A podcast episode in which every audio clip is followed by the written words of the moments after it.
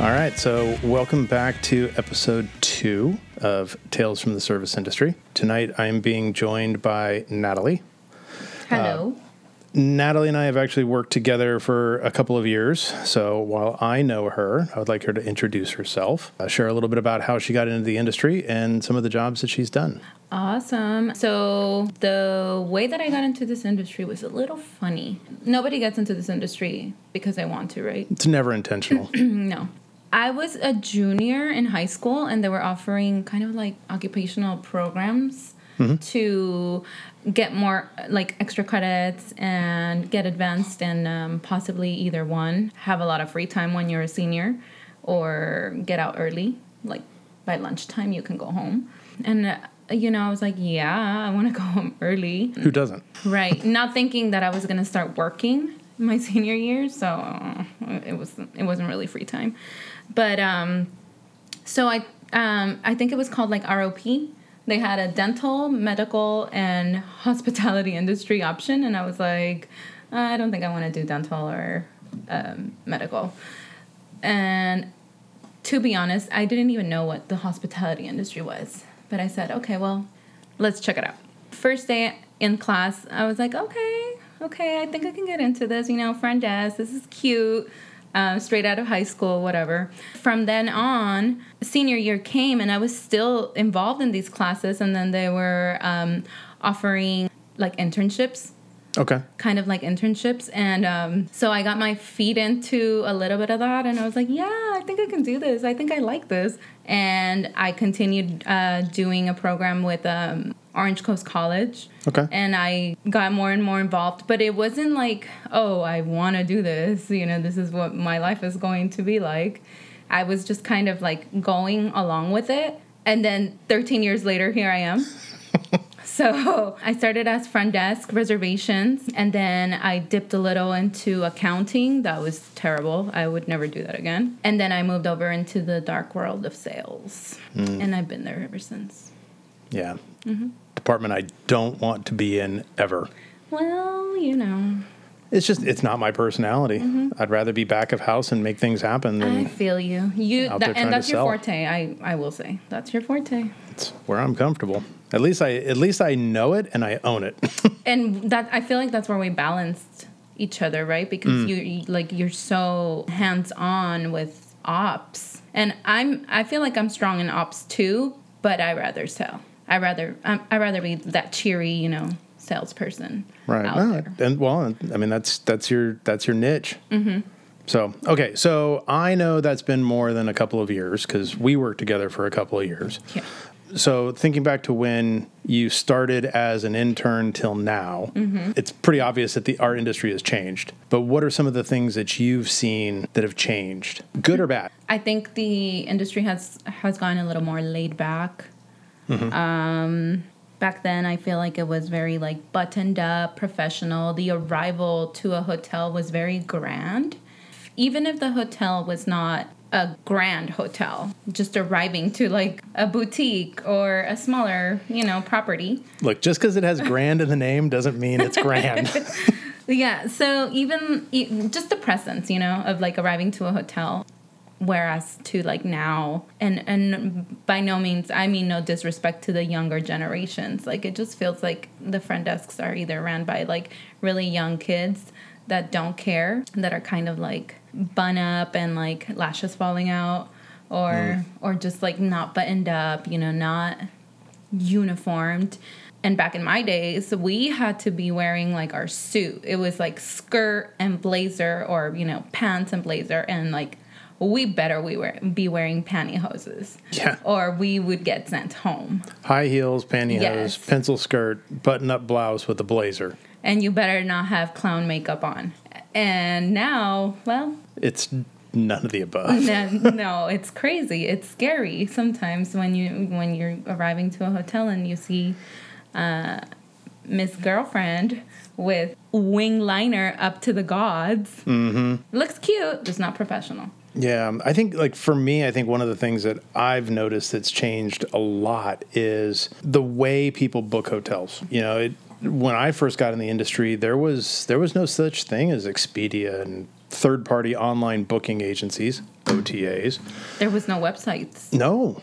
You know, so it's like if you wanted to if you wanted to book a hotel, you had two choices. You either call the hotel direct or you book through a third party like tour and travel kind of a co- mm-hmm. corporation. You know, so people were paying I, I, I hate to say paying a fair price, but they were paying what the room was valued at. Mm-hmm. You know, then the third parties came along and they said, "Oh, well, you can advertise on us. We'll fill your hotel, and we're going to only charge you eighteen percent." Mm-hmm. Well, you take eighteen percent out of their room rates. I mean, who wants to lose twenty percent off the top? Right off the bat. Yeah. So then, you know, hotels have to adjust to be able to remain in business. So their rates go up. Mm-hmm. It becomes kind of a, a death spiral mm-hmm. almost, you know, because they start losing money. So they raise rates. In return, fewer people book direct. They go through the OTAs. It's just, it's bad. And I, I think it sets a bad precedent over time. People want the cheapest of the cheap at the highest of service levels. You know, so with some of these OTAs, you'll get people that'll book on, you know, frequent reward member points or, you know, special discounts, and they're coming in with absurdly low rates and mm-hmm. they want the world. And it's not that they aren't necessarily entitled to it, but they're not entitled to it. They want the uh, what's that saying? They want the cheeseburger for for a price of I don't know. There's a saying. It's oh, yeah, yeah. Um, well, the version that I had heard is that they want champagne on a beer budget. okay. Yeah, exactly. I mean, that kind of speaks in our language Yeah. more. But um, yeah, you know, you want you want five star premium resort service and quality of accommodations for sixty four dollars a night. It's just not going to work. No. It's funny that you mentioned the whole going through a website comment because I just ran into some collateral from like the 70s in my office. At the hotel you're at now, n- not in my office, but in an office. Yes, we were cleaning up, purging. I ran into some sales collateral from I would say 70s, 80s. No websites anywhere in sight. No. It, it, it was it was just like call us at yada yada yada or fax us at blah blah blah. And I'm just like, oh my god. I mean, we have a fax machine, but no one really uses that. yeah, that's true. I mean, that's another that's another incredible way that the industry has changed. Mm-hmm. I mean, I remember the fax machines that before that the plain paper that was all in the thermal paper. Oh, yeah. Don't put it too close to the heater or Uh-huh. whatever. It turns black. Um, a dinosaur. I found some dinosaurs. Did you throw them away or did you keep? No, absolutely not. I'm keeping them. I want to see them. Mm-hmm. I want at least pictures. I think that'd be cool. yeah. All right. So you and I both ended up working through COVID 19. Mm-hmm. Um, I know that you know the the hotel that we were at. We we tried to keep the hotel open for a short period of time. You know the the client was client base was definitely not what we had wanted. Mm-hmm. Other hotels remained open the whole time where we had shut down, and our experience was very different from other hotels. You know, so one of the things that I wanted to talk with you about was, you know, some of those experiences that we went through COVID together on. Where shall we begin? Well, let's start with my favorite. Okay. Okay, my favorite was the night that we- I got a call that person had broken into the hotel. Um, okay. So when the hotel was closed. Yeah, when we were closed. Okay. We had just left that night. I know. I had just gotten I had just gotten home. Yeah. Got a call that the fire department was there at the hotel. And that basically somebody had broken into the into a first floor room and had set off the smoke detector. Fortunately for all of us, the room that he had broken into was an ADA room. And with the ADA rooms, their smoke uh, smoke detectors are wired to the entire hotel. Oh, that's something I didn't know. Yeah. So for the most part, the smoke detectors in the rooms are local. Smoke detectors in public areas are hotel wide. Okay. But with ADA rooms, the law requires that the smoke detectors in those rooms be wired with the public area. Yeah, so you know, it was fortunate for us that the guy broke in and was smoking a cigarette in Right. in that particular room. You know, the, the way I find out about it, getting a call from the fire department, the city fire department, And then maintenance. and maintenance. So my adrenaline that night was already like up at 1000 because I was going hiking and it was COVID time. So everything was closed. I couldn't go to the gym. That's right. You were you were on a hike well, I mean, or just just finished. about uh, arrived i don't know. Everything was shut down couldn't go to the gym. So i was my adrenaline was high already because i had i think i had just finished this hike. So i was happy and like sweaty and just you know excited. Normally that's what a, a workout gets you going. And then we get this call. So then i get on the phone with you and i'm just like okay i think i'm closer than you. And you're like well i think i can make it in like 15 minutes. I was like well i think i can make it in 10 so then we're like both driving to the same location and i think we got there at the same time. Uh, literally, yeah. and we're like we just left. What is going on? And then i remember we had to go floor by floor and just make sure that you know everything was safe. But i was like i'm not gonna go like floor by floor by myself i'm going with you. So you know we just stuck together.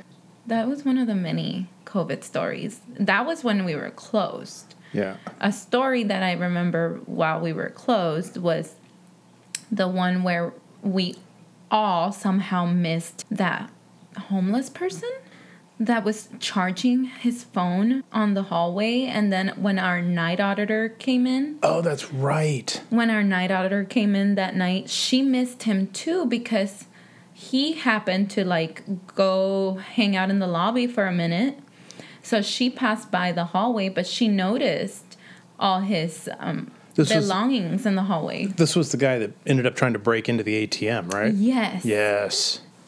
Remember that day how you were you left the bathroom key in the lobby? You're and I said, "Oh, you should put that away." And I was like, "Who's?" And we said, Oh, "Who's that's right. Left it left it on the front desk. Yeah, because we're like, well, it's a it's an empty hotel. It's a closed hotel. Well, this guy went wandering around. He grabbed the key to the bathroom, thinking he could open the ATM with it. Yeah. That that story that that whole night was weird. And that was weird. So My, my favorite part of it though was watching the auditor on the camera come out and scrappy do with him. yes, she is so brave. Like she, I, I, I don't think I, I have the courage to do that. But she was just like you could see in the in the footage. She was like, I think she was cussing him out. Oh yeah. based on like the the hand gestures she was like Oh, it, aggressive oh, straight up. I was waiting for the chocolate to come up. yeah she she totally would have Oh, absolutely. but that was scary but while open a story while open during covid time well it's not a story it's just um i guess the the dealing that we had to do with all these unsavory guests you know? Um during covid time and everybody was either one shut down or two had super low rates that drove in all of the unexperienced travelers. The worst of the worst of the inexperienced. It- well, no, they, they were experienced just in the wrong ways with travel. yes I mean, the number of fake IDs, bogus credit cards, attempting to pass a third party credit card authorization, etc., was just crazy. the stories we would get on the daily. I lost my ID and I'm traveling. I can't find it. I only have a copy of it. My credit card got stolen. Uh, but no, the, the credit card, you stole the credit card. yeah. Yeah. You made the credit card disappear. It blows me away that they think that we're not going to catch these things. And we are touching and feeling credit cards and IDs on the daily. Why the would daily. they- why would they assume that? from all around the mm-hmm. world. You know, my okay. So I- I'm going to share a story with you from long ago, and I, you may have heard it. I don't mm-hmm. know, but um, we were working one night, and we got a walk-in guest that had a picture of a credit card and a quote-unquote third-party authorization form to go along with it. But the photo, the credit card, was not a normal photo. So, you know, normally if somebody's going to send a picture of a photograph, they will do what? They put the card flat on a table, they take the picture from directly above kind of thing, right? So this card was it was on a table, but the way they took the picture was like high fashion photographer. It was like at a oh. at an odd Portrait. it was it was on the corner it was at an odd angle. It just it, it, it was unnatural. And i was standing there looking at it and i realized that it had been photoshopped. And the way i knew that it was photoshopped is there's there's a thing that you can do with text that is called a drop shadow. Mm-hmm. Okay? It makes things look three-dimensional. Mm. But here's the problem they had the drop shadow going two different directions on the same card. I feel So- Did you did you see this? I did. Uh, of course. Of course, I'm That- the one that's going to see it, right? Yeah, wrong person. Yeah, so like the drop shadow on the numbers is going towards the right. The drop shadow on the skills. yeah on the on the name is going to the left. It's like obviously it's not right.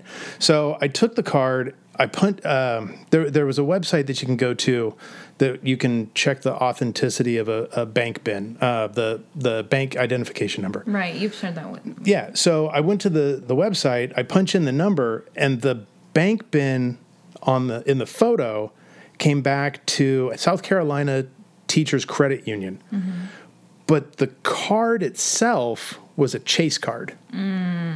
The number didn't match the card. So All the red flags. yeah, every red flag, right?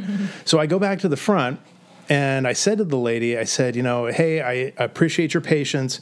I'm just waiting on a manager to come up to give authorization to go ahead with getting this checked in. So if I can have you have a seat, I'll be back with you in probably, you know, 10 minutes or so. So just be patient.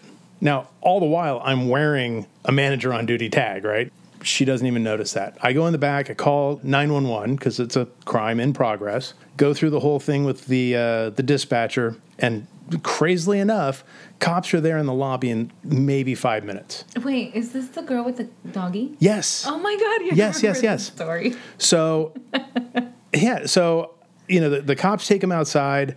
I walked out and I'm kind of overhearing a little bit of it. And I hear one of the officers going down the, all the information that she's given about, you know, this is your name. She says, yes. Your social, yes. Your date of birth, yes. Address, yes. He looks at her and he goes, okay, so I'm going to give you two options here. Number one, you can be truthful, give me all the information that really is you. Or two, stay with the story that you've already given me and I'm going to have animal control come and take your take your dog away. And because it's a chihuahua, nobody wants those dogs, so it's going to probably be put down. Is So she says nothing at this point. She just looks at the cop, and the cop let her hang for a good four or five seconds. And I see this big tear well up in the corner of her eye, runs down her cheek, drips off her chin, and she says, Okay, my name is, and gives the cop completely different information. Oh. Like all of it, 100% different. At the end of the whole thing, they take them all away, and I talked to the cop, and he said to me that she had just gotten out of jail from serving time for what? Identity theft Oh my god. and credit card fraud. And you're right back in there. It's like, clearly you're not good at it. Nope. Stop. She didn't have enough no, of jail time. I Nope. wonder where she got the dog from then. I don't know. Oh, poor puppy. I hope he's doing well though. What happened to the puppy? Uh, the cop the cop gave her the opportunity that if she was truthful with him, she would allow her to call a friend to come Okay. get the dog. Okay. As And- long as the dog's okay. Yeah, and and the cop was the cop was honest about it. He, I mean, it took a half hour or so for the the friend to get there. All right, so looping back to uh, the hotel being closed during COVID. All right, we talked about couple of things that happened. One of the things that happened that I was most intrigued about, but yet seemed to bother me the least, was ghosts. Hmm. You can talk about your Well, my experience with them at that time was cleaning carpets. right. You know, the hotel is closed, cleaning carpets, just deep cleaning, trying to get the hotel, you know, to a point where when it is time to reopen, it, it can kind of be a flip of the switch and we're good to go. So I'm up on the uh, upper floor. I'm the only one within, what, 300 feet of any direction, shampooing carpets. Stop the machine. I'm unplugging it to move it, and I swear to God, I hear a girl giggle. Like, right behind me, just behind and to my right. I turn around, nobody's there.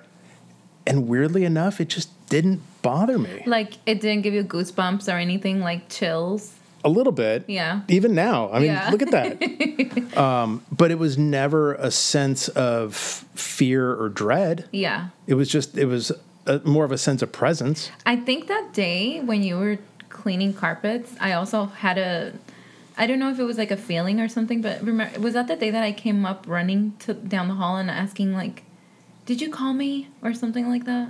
Mm, no, it wasn't that day, but it Oh. was it was like within a couple of days of that. Yeah, We I, had like that. It was like that spurt of activity. Uh huh. Uh huh. Because it was. I mean, we had nothing for weeks, and then it was like boom, boom, boom. We had the giggles. We had the lobby situation. Yes. So it was it was uh, myself, you, and our accountant at the moment, and I think I think our accountant and and I were just joking, kind of like, if you're here, present yourself type. yes. And then he made the comment, and then there was like a loud bang on the wall. Mm-hmm. Were you there? Mm-hmm. Yes. So then we all kind of just stare at each other like, what? Like, what the hell just happened? And so we go out to try to investigate to see we were we were trying to find logic behind it like let's see what it was like what was it you know? But then there was nothing like the only thing behind that area i think it's the elevator shaft or like the elevator i don't know what it's called like the motor room or Machinery room. yeah. So uh, we couldn't find a logic behind that and then and then the chandelier The chandelier was creepy. Yeah because that that thing was swinging. What? What is that? Foot and a half, two feet, Yeah. either direction. Yeah. No earthquakes. I mean, I remember going online after that whole thing, trying to find any earthquakes in the area. Nothing. That was strange. And I was just staring at it like, okay, somebody's playing with us. And then we went on up on a ladder to see how how sturdy, how heavy it was. Well, yeah, and remember, I pushed it with the broom too. Mm-hmm. And like when I saw it swinging, it was swinging evenly back and forth. When I pushed it with the broom, not only, I mean, not only did I have to put a fair amount of effort in it to get it to move, but it didn't swing. Yeah, it it, didn't swing swinging. even. It swung with a twist, like it was spinning while it was rocking back and forth. It was not what we saw. Yeah, that was strange. And then um, my story with the.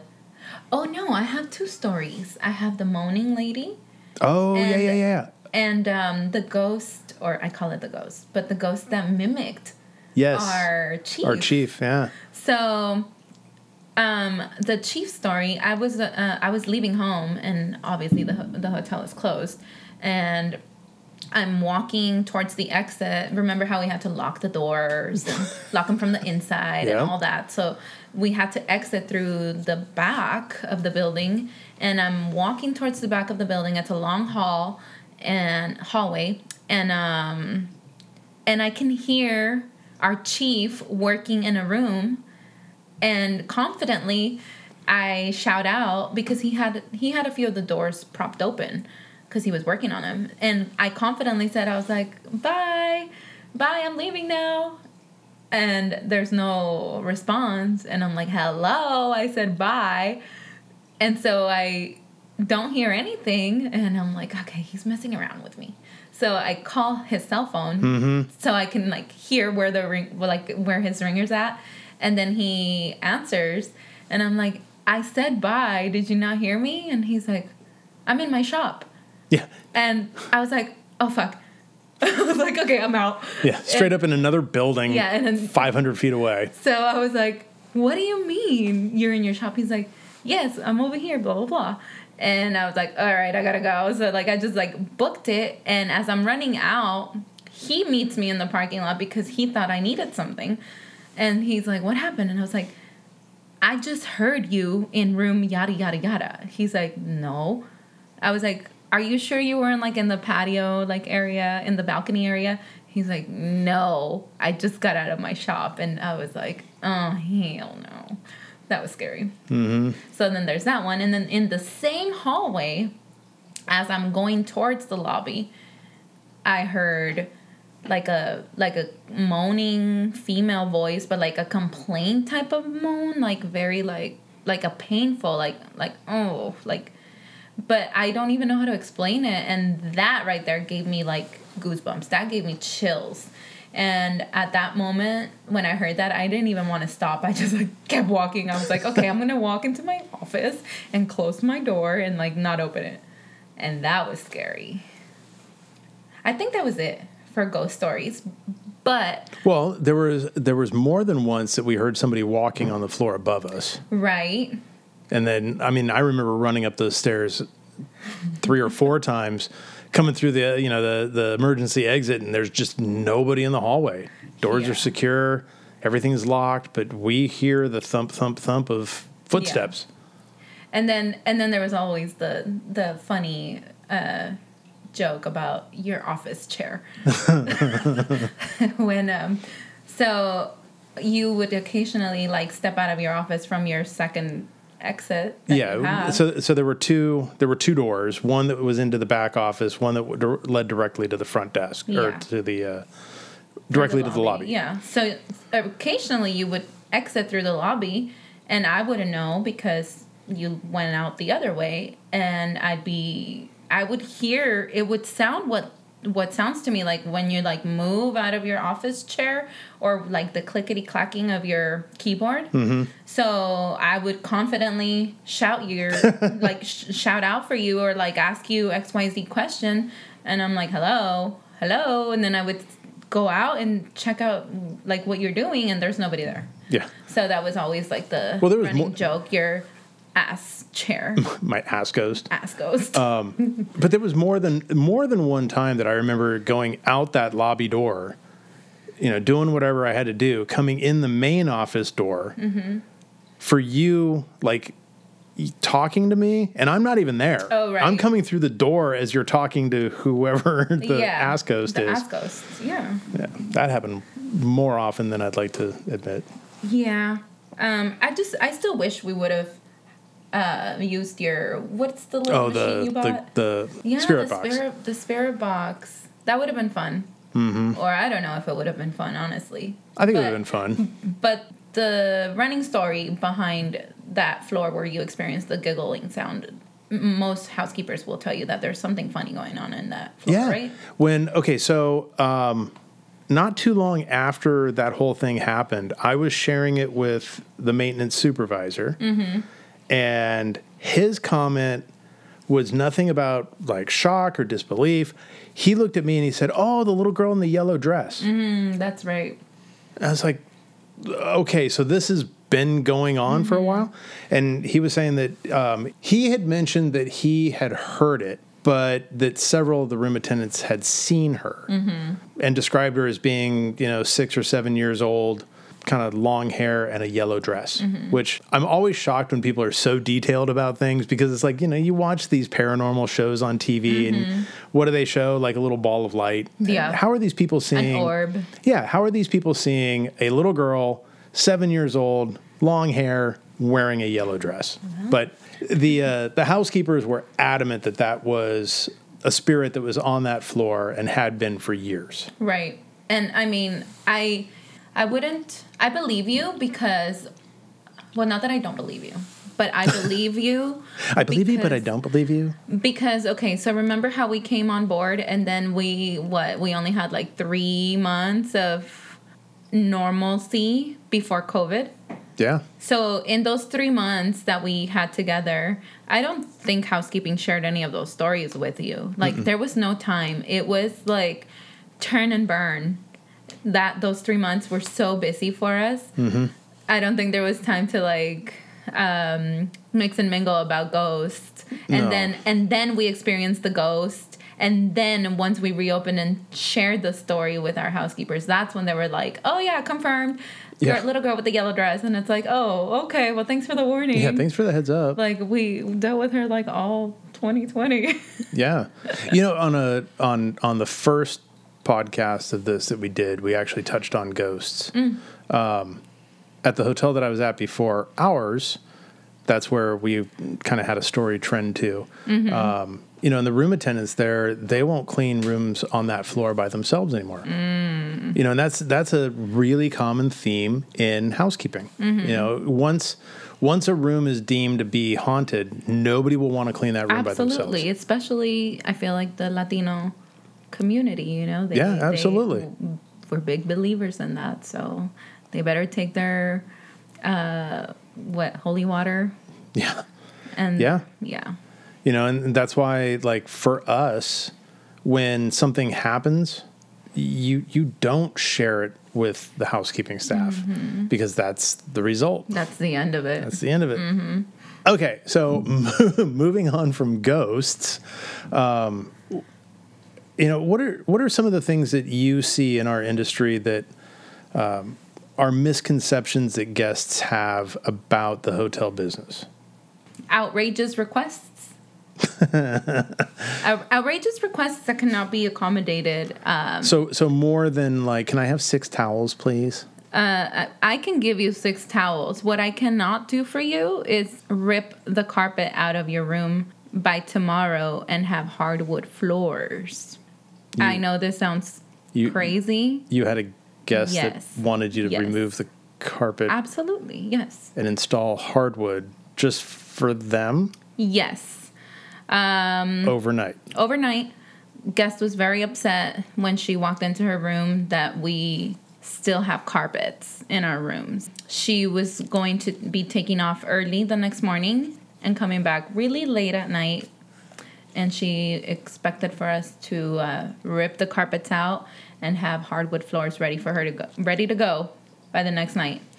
Um, so you know, we suggested we actually have um, a room that has hardwood floors. So we it's not the same room type, but we suggested, hey, so if the floor is your issue, here is what we can do for you. We can move you to this room, hardwood floors, and then the the question came about. Well, I promised my bedding types, the same bedding types that I have.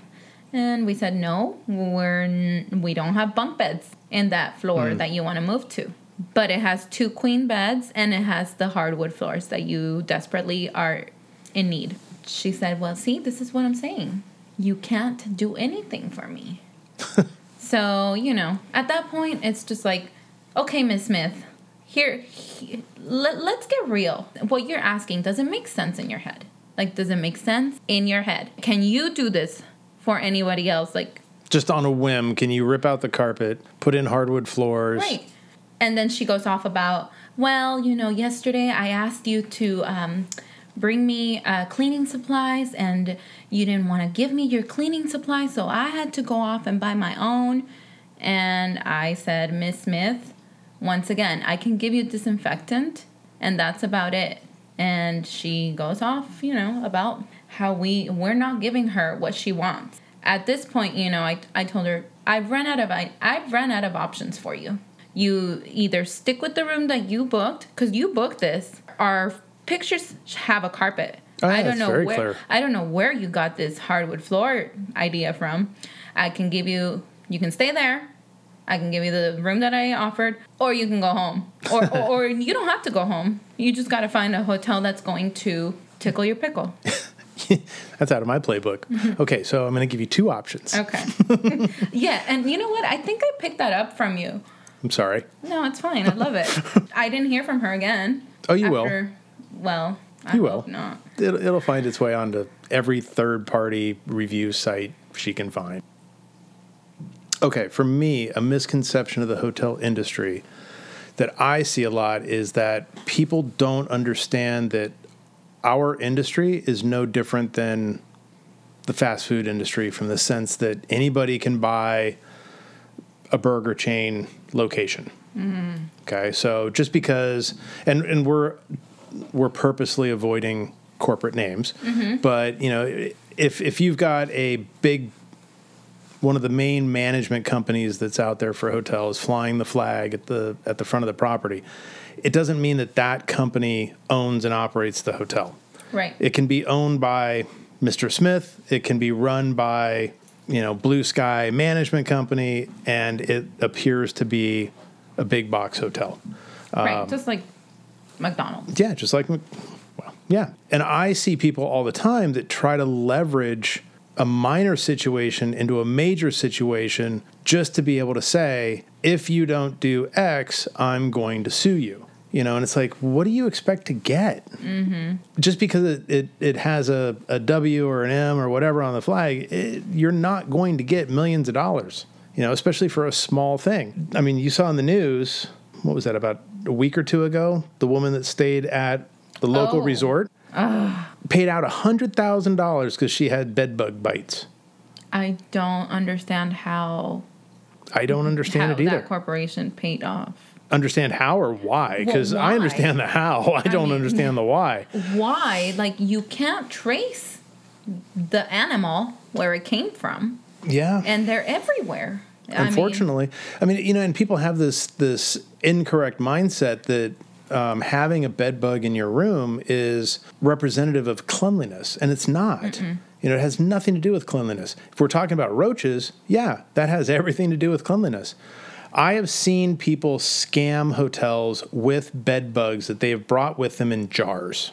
Mm-hmm. Just to be able to have a live bug in the room and say, "There's a bed bug." Mm-hmm. I've seen it myself. they I've dealt with it. them, right? Yeah. Yeah. And it's all part of their scams. And we won't go into deep details on that, but that's the that's the way those folks operate. So I think that one of the misconceptions is is that people need to understand that a lot of hotels, especially the smaller ones, you know, four or five rooms like a bed and breakfast size up until I mean even 120, 150, 200 rooms can be just individual people. So don't look for your payout with bogus With lawsuits. Yeah. little, yeah. Okay, I have a question for you. What things could a guest know and do that would make them better guests in the hotel? I don't, and I, and I, to be clear, I, I'm not saying like you know behave. Well, maybe it is a behavioral thing, but trying not to say that like it, it's their bad behavior. But what would make the stay, the process, the experience better for them if they understood about our industry? Mm-hmm. Be a, like being a better traveler. How to be a better traveler? Um, stop using debit cards. Yes. The reason why, you know, car rentals, hotels, and such places ask for credit cards is because when you use a debit card, you're going to see it on your end as a pending hold or pending, you know. For us, it's just a authorization. When you use your debit card for like let's say you have um automatic au- automated uh, bills and whatnot, you know, you use your debit card for whatever you use it. Once that I don't know how to explain this.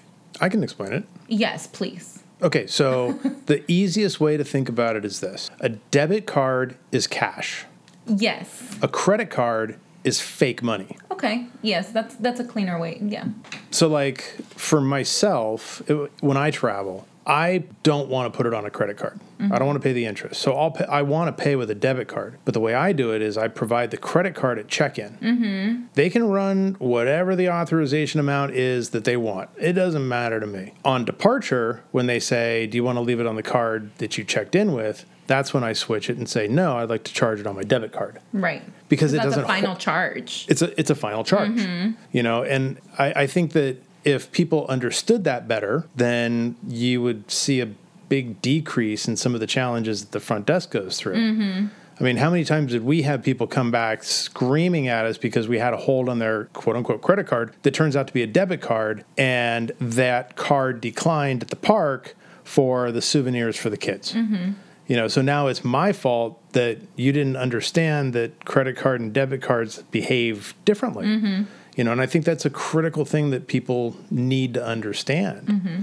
And everywhere, at least everywhere I've been to, requires a deposit. So I'm not sure why some guests come in with their story that we've all heard. This is the only hotel that charges a deposit. This is ridiculous. I've been everywhere around the world, and I've stayed never. in thousands of hotels, literally thousands of hotels. Mm-hmm. I'm sorry, ma'am. I still need a deposit for your stay. Every night we hold a certain amount. It's just everywhere you go. Mm-hmm. I've never I've never been even our even our sister properties, you know, or like within our um, management company, they don't give us a break and say, "Oh, you're an employee. We're we're not gonna hold a X amount of money on your card." No, we're treated like every other guest. yeah, so I, I don't understand where this comment comes from, but yes, we're gonna need a security deposit. Do not use your debit card to hold, um, you know, the total plus the deposit and third party reservations and the room types. Ugh. Yes. It's unfortunate to say this, but third parties are not guaranteed a room type. The, No? the room type.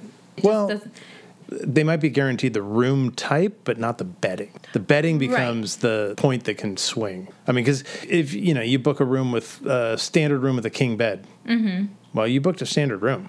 The mm-hmm. bedding is a request. Right. And that's the downfall of booking through a third party. And it ties our hands because we can't do anything either. It's like the reservation comes through and they just grab whatever's in our inventory available, and that's what you get. That's it. And I can't make a change on the room type. I mean, I guess I, I could, but I'm going to put out one of our, let's just say one of our guests that booked directly through us or, mm-hmm. or whatnot.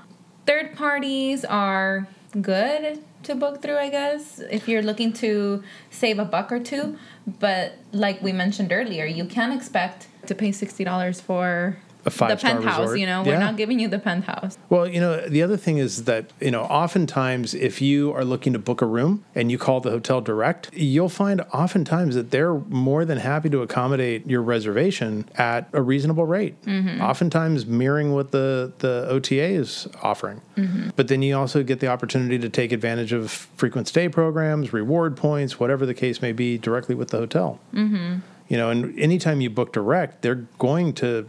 It, it carries a different level of priority, like you were saying, mm-hmm. to ensuring that you're in the right room type, the right bedding type, etc. The priority goes to that book direct guest. Yeah, and this is not like ba- we're not bashing our OTA partners, you know, because at the No, end of the day, they do help us build our base, but it doesn't make it any easier for the guest when the guest wants to change dates or you know, Oh yeah, and the pandemic made that all worse. right?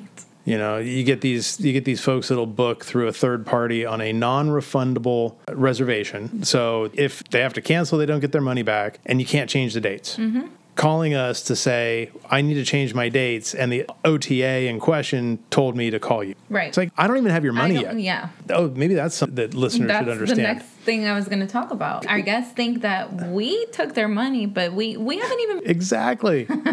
when you book your reservation in June for your stay in August, the person that has your money is the third party booking agent that you called. Mm-hmm. Because the hotel doesn't get paid until the day you check in. and sometimes even later. Yeah. But mm-hmm. normally that virtual card is activated on the day of arrival, and that is it. Mm-hmm. So you book three months from now, you have to cancel two days from today.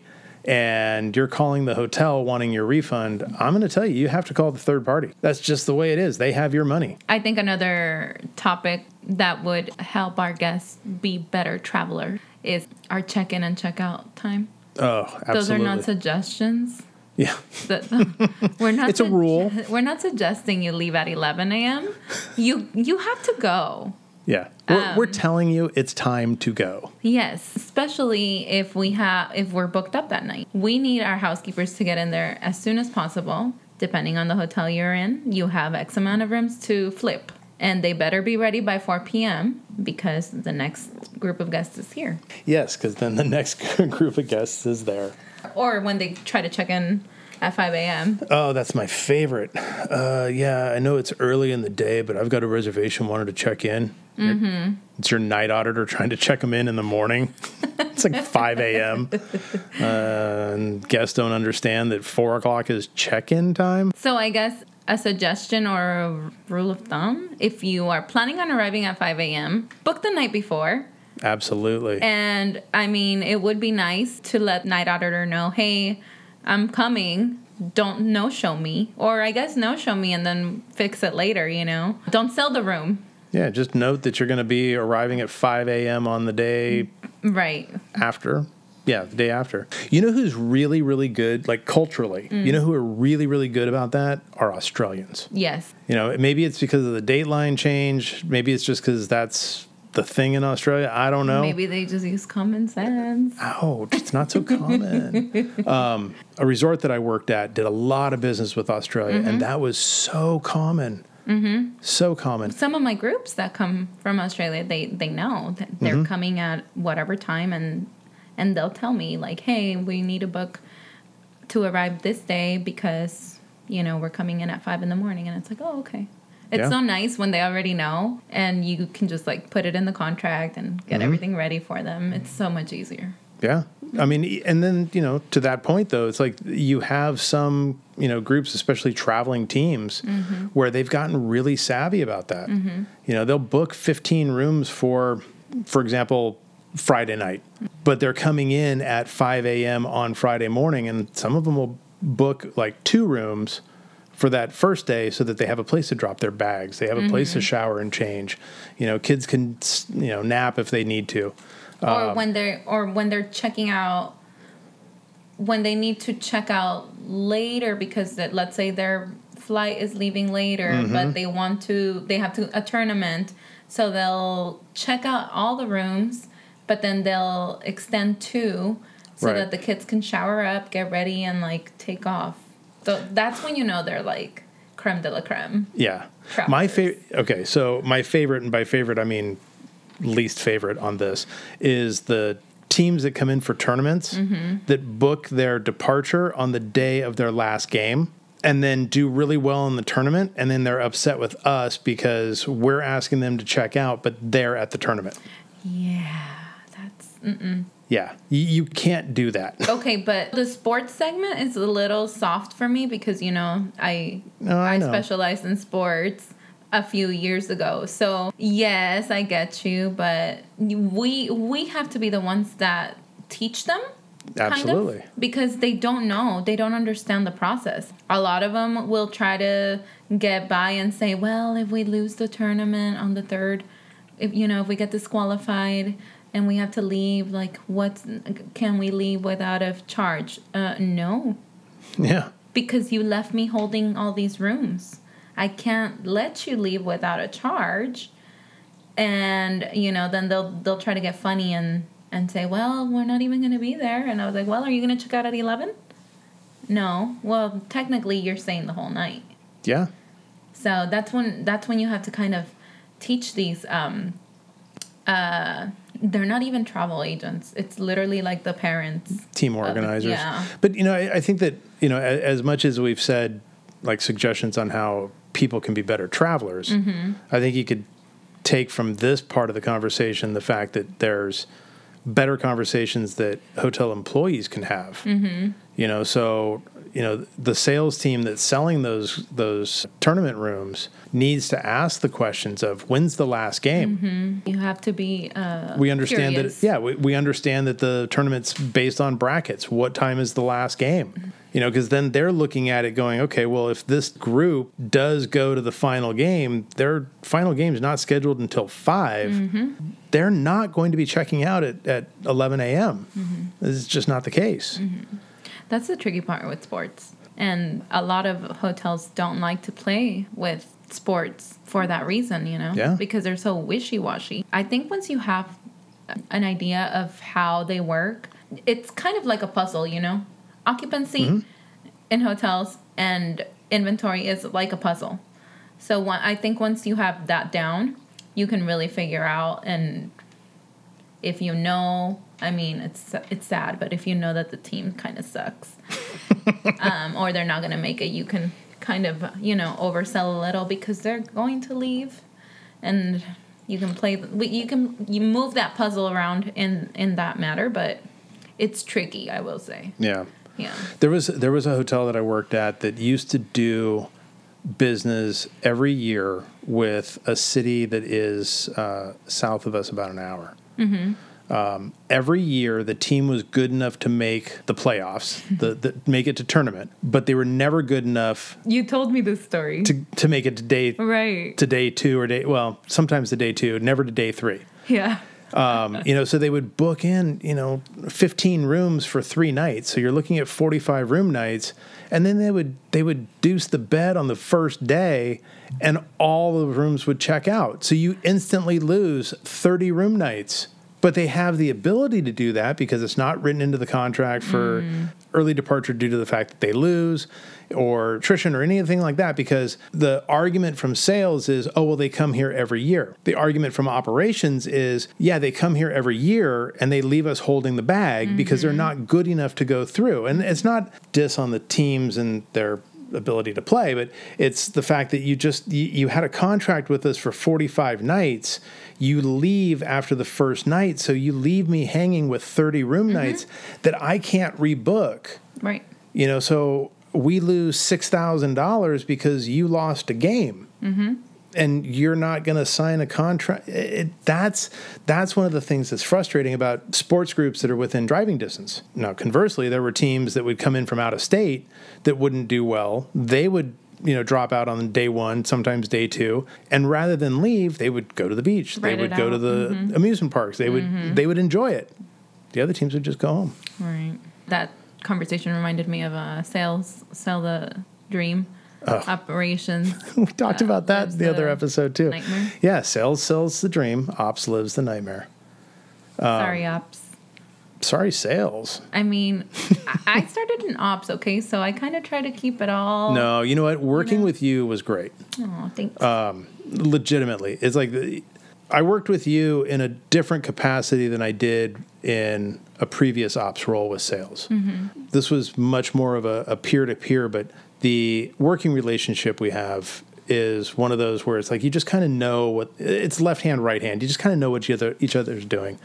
The things that you would discuss with clients the details that you would cover i personally never saw the sales sells the dream adage at our hotel.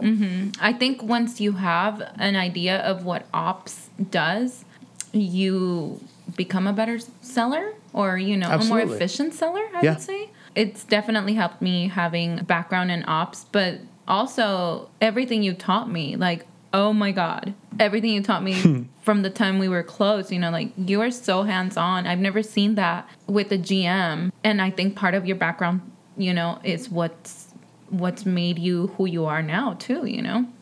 Like I didn't know how to do the caulking on the bathtubs. Like I learned well yeah but i mean as a sales leader why would you need to right. But what you learned was not just how to apply caulking. Right. You you understood the process of how long it takes to, Dry well, and all that. you know, the, the removal, the cleanup, you know, the application, the dry time, and the difference between an experienced maintenance tech and uh, you know the, the new guy on the on the team. Right. It's like you got to see all that and you understood the depth and the breadth the process. of the process. And it translated. Mm-hmm. Right. Look, you said to me that I'm hands on. Mm-hmm.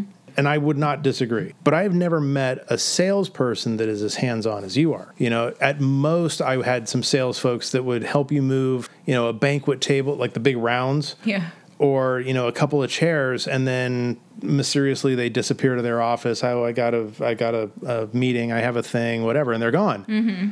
That's not the case of working with you. Mm-hmm. You know, I mean, how many? T- God, having to run water during COVID time. during the closures and all those other things that we had to deal with.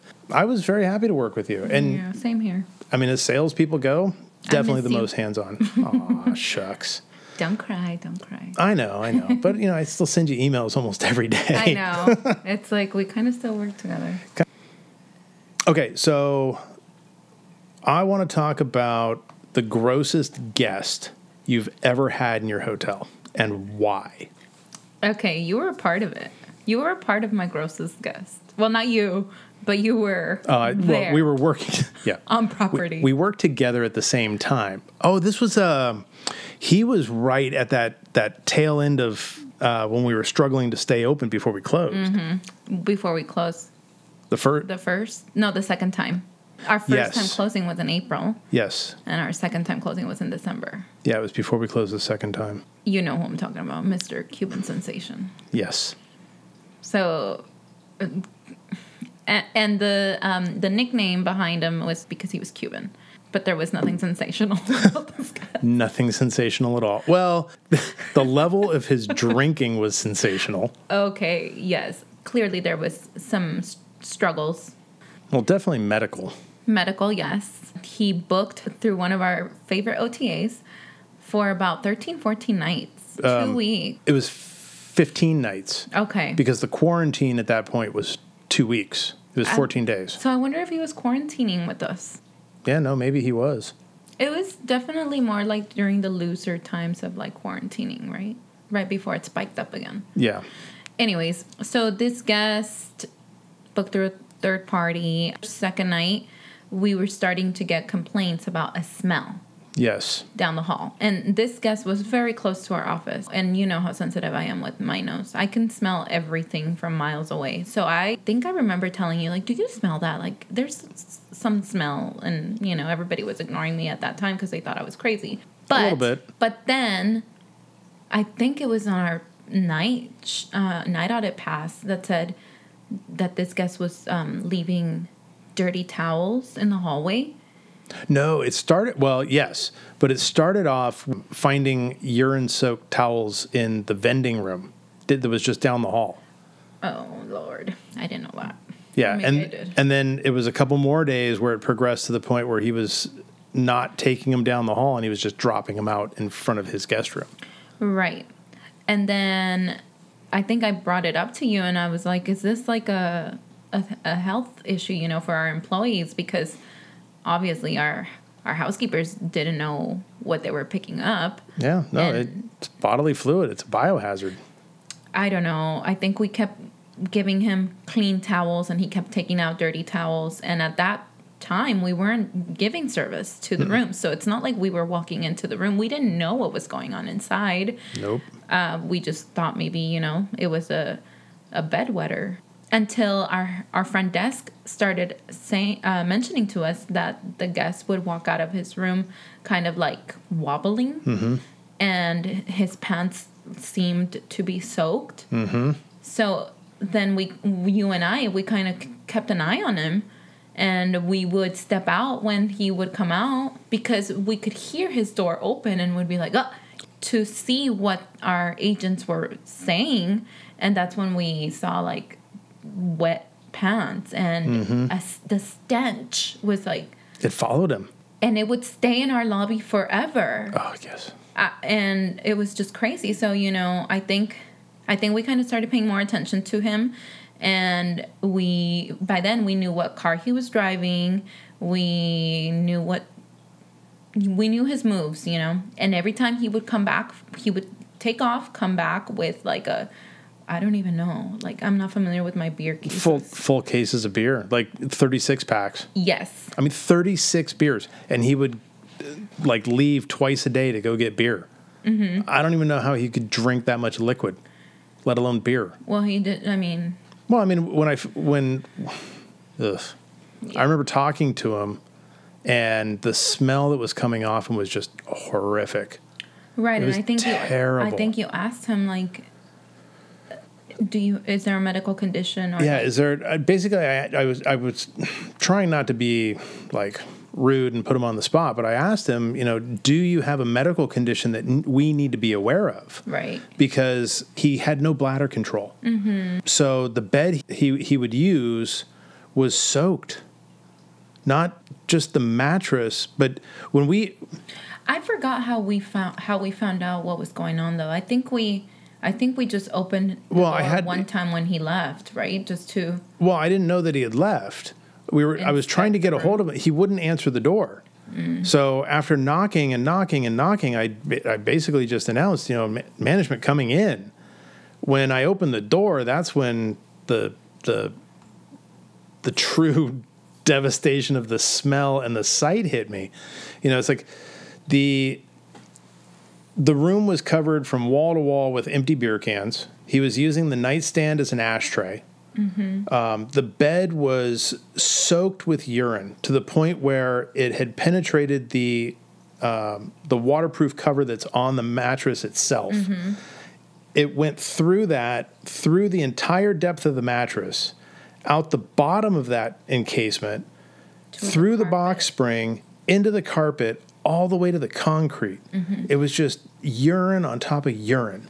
but the cute part was the air freshener Yes. on the on the nightstand. The can of air freshener. like that that that was cute. Like I've really never- tried. Yeah, I have never seen so many beer cans in a room from one human being. Right. It was amazing.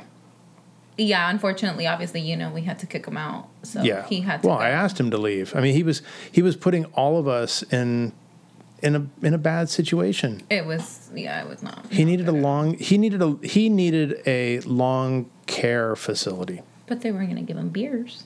That's true. Yeah. So um, at the end of it all, he damaged our room so bad. That room had to be renovated. That room had to be tore up We from took we took it down to the drywall. from the ceiling all the way to the floor. And I mean, I feel like he he must have known that he messed up because we charged that card for however much money that Thousands. room cost us and he never he never blinked, he never called, he never complained. No. He just went on his merry way and I, I hope he's doing well. I hope he's I hope he's taking care of his situation, you know, but um I kind of get the feeling that he was kind like tired of life. Yeah. Like he he had given up. Yeah. The uh what, what was the term? The light of his life had gone out. Mm-hmm. Yeah. Yeah, he was kind of, and, and I mean, it was sad because he was definitely drinking and driving. Yeah. So not only was he in trouble, but he was putting others in at risk too. Yeah. So Well, I think this is a good point to to end this for this episode. okay, Natalie, I appreciate you being here, your time, your stories. Always always nice to see you. Hopefully we mm-hmm. can have you back again absolutely. if it hasn't been too awkward. It was not at all. So, We have more stories. oh, so many war stories. Mm. So, thank you for listening, and we'll see you on the next episode. Bye.